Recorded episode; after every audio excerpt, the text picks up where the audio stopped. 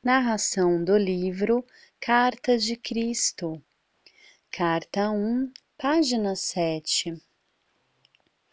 A verdade a respeito da minha condição humana, por um acordo comum entre meus discípulos, foi suprimida para dar maior credibilidade à minha suposta divindade e mistérios. Segundo os evangelhos, eu era o único filho de Deus. Por que então, frequentemente, eu me referia a mim mesmo como o filho do homem? Fiz estas afirmações especificamente para confrontar a crença predominante a respeito da minha divindade e para gravar na mente das pessoas que eu tinha a mesma origem física delas. Minha intenção era de que compreendessem que o que eu podia fazer, elas também poderiam. Se tivessem o meu conhecimento e seguissem as minhas instruções para pensar e atuar acertadamente.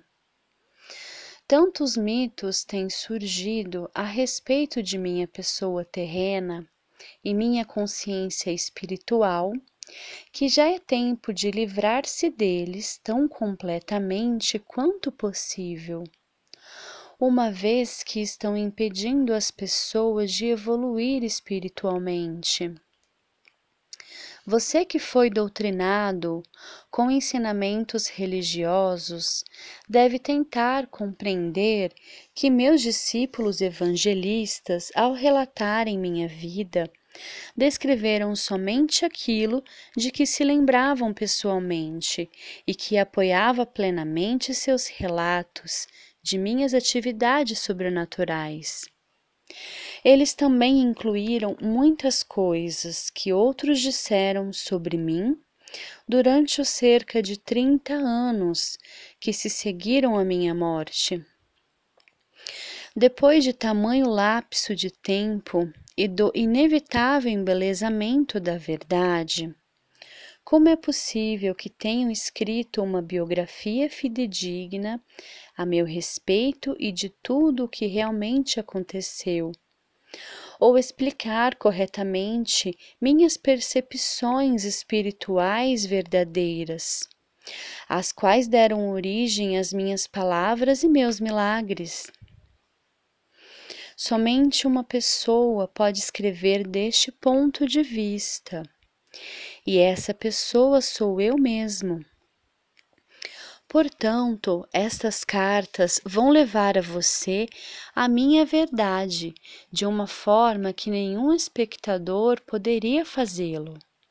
Não importa o quanto eles pensavam que entendiam o meu pensamento. Por esta razão, durante mais de 40 anos, a mente do meu canal tem sido sistematicamente purificada de todo ensinamento ortodoxo e o sistema de comunicação entre nós tem sido aperfeiçoado. Se minha verdade expressa nessas cartas diferir muito do que está escrito no Novo Testamento, há de se duvidar dela ou rejeitá-la por esta razão?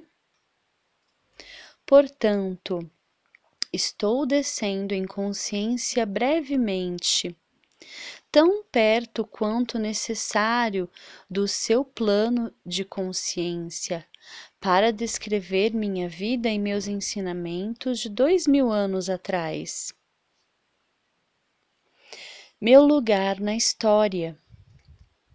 Em primeiro lugar, devo assinalar que minha vida e pessoa foram brevemente referenciadas por Joséfo na história dos judeus, escrita para o governador e apresentada ao imperador romano.